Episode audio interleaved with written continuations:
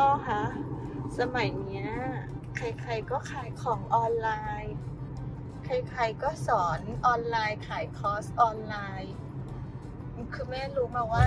ถ้าเกิดมันเป็นการขายอะไรอย่างเงี้ยค่ะ มันมันจะมี VAT แล้วถ้าขายของออนไลน์ หรือว่าขายคอร์สเรียนออนไลน์เงี้ยเขาจะเสีย VAT ไหมคะำไมแม่มองแต่เรื่องแวดหรือภาษีมูลค่าเพิ่มล่ะ เอาจริง ๆ คนที่ก็เวลาแม่ซื้อของก็แวดตลอดคนที่ขายของออนไลน์หรือหรือขายคอร์สออนไลน์หรือให้บริการออนไลน์เขาก็เป็นเป็นทั้งบริษัทเป็นทั้งบุคคลธรรมดา ส่วนใหญ่จะเป็นบุคคลธรรมดาด้วยซ้ำที่ใช้เวลาช่วงเลิกเรียน ใช้เวลาที่ไม่ได้ทำงาน ขายของออนไลน์ ก็ภาษีตัวแรกคือภาษีเงินได้บุคคลธรรมดา ต้องนำมารวมคำนวณกับเงินได้อื่นๆด้วยนะ เช่นถ้าเป็นมนุษย์เงินเดือน หรือเป็นคนรับจ้างมีรายได้อยู่ ซึ่งต้องเสียภาษีปกติอยู่แล้วเนี่ยก็ต้องเอารายได้จากการขายออนไลน์มารวมคำนวณด้วยก็ถือว่ารายได้จากการขายออนไลน์เนี่ยเป็นเอ่อเป็นเป็นรายได้จากการพาณิชยกรรมนะครับ ถ้าถ้าพูดถึงเงินได้ก็ต้องบอกว่าเป็นเงินได้ประเภทประเภทอื่นๆ คืออประเภทอื่นๆในในเงินได้พึงประเมินที่ ที่เอ่อกฎหมายของสรรพากรเขากำหนดไว้เนี่ยคือเงินได้ประเภท 40เล็บ8นะฮะส่วนเรื่องแวดเนี่ยแวดเนี่ยเก็บอยู่แล้วจากการขายสินค้าการให้บริการหรือการนำเข้า ดังนั้นถ้าขายออนไลน์แล้วปีหนึ่งเนี่ยมีรายได้เกิน1ล้าน8แสนบาท 1.8 ล้านนะ โดยเฉลี่ยก็ โดยเฉลี่ยก็เดือนละแสนห้าค่ะสิบสองเดือนหนึ่งปีก็ล้านแปดถ้าเกินล้านแปดขึ้นไปเนี่ย อยู่ในเงื่อนไขว่าบุ คคลธรรมดาที่ขายออนไลน์เนี่ยหรือจะขายคอร์สออนไลน์ให้บริการออนไลน์ก็แล้วแต่เนี่ยนะจะต้องไปจดทะเบียนเข้าระบบ VAT เพื่อเรียกเก็บภาษีมูลค่าเพิ่มในยอดขายเขาด้วยเช่นขาย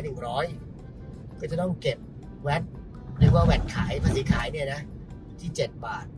ดังนั้นลูกค้าที่ซื้อก็จะต้องจ่าย 107อ่าอันนี้คือคือเรื่องของแวดนะนะครับคำถามคืออะแล้วแล้วกรมสรรพากรจะรู้ได้ยังไง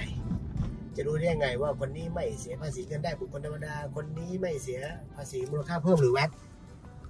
กรมสรรพากรรู้ได้จากช่องทางหนึ่งคือมีคนแจ้งนะหรือช่องทางหนึ่งคือมีการกระทบยอดกันคือซัพพลายเออร์รายใหญ่ มีการกระทบยอดไปที่คนขายออนไลน์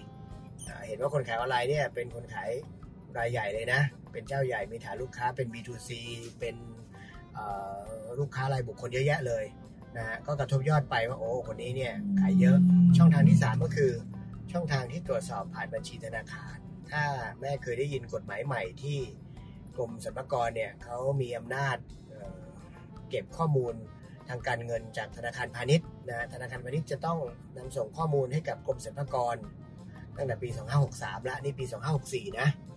เอ่อก็เป็น 2 กลุ่มกลุ่มที่ 1 ก็คือถ้า บัญชีเจ้าของธนาคารเนี่ยมีเงินเข้ามาใน 1 ปีเนี่ยเกิน 3,000 ครั้ง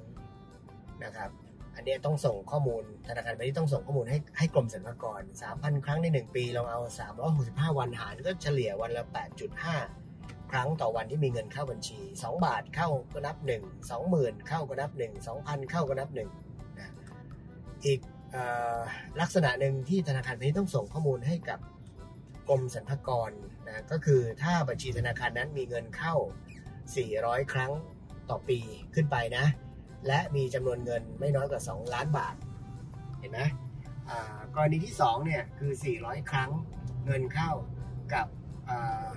จำนวนเงินไม่น้อยกว่า 2 ล้านบาทเนี่ยจะต่างจากกรณีแรกกรณีที่1เนี่ยเป็นกรณีที่ดูจำนวนครั้งที่เข้าเท่านั้นคือ 3,000 ครั้ง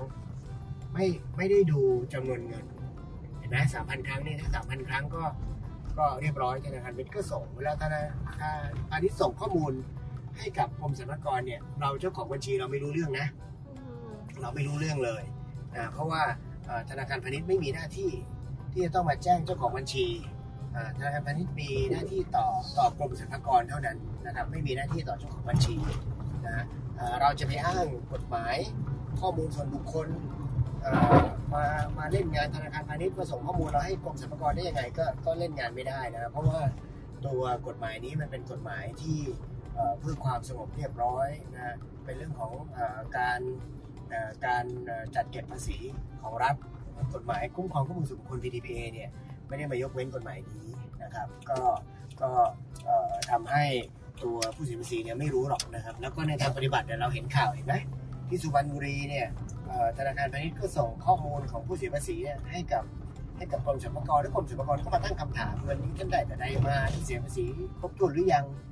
ถ้าท่านเสียภาษีครบถ้วนแล้วขอดูหลักฐานทางภาษีหน่อย มีไหมมีใบเสร็จรับเงินกรมสรรพากรไหมนะครับปรากฏว่าเขาไม่เคยเสียภาษีมาก่อนเลยเนี่ยนี่คือสิ่งที่มันจะเกิดขึ้นทั่วไทยเลย แล้วก็ใครที่ทำให้อีคอมเมิร์ซหรือออนไลน์เนี่ยก็ต้องระวังเรื่องนี้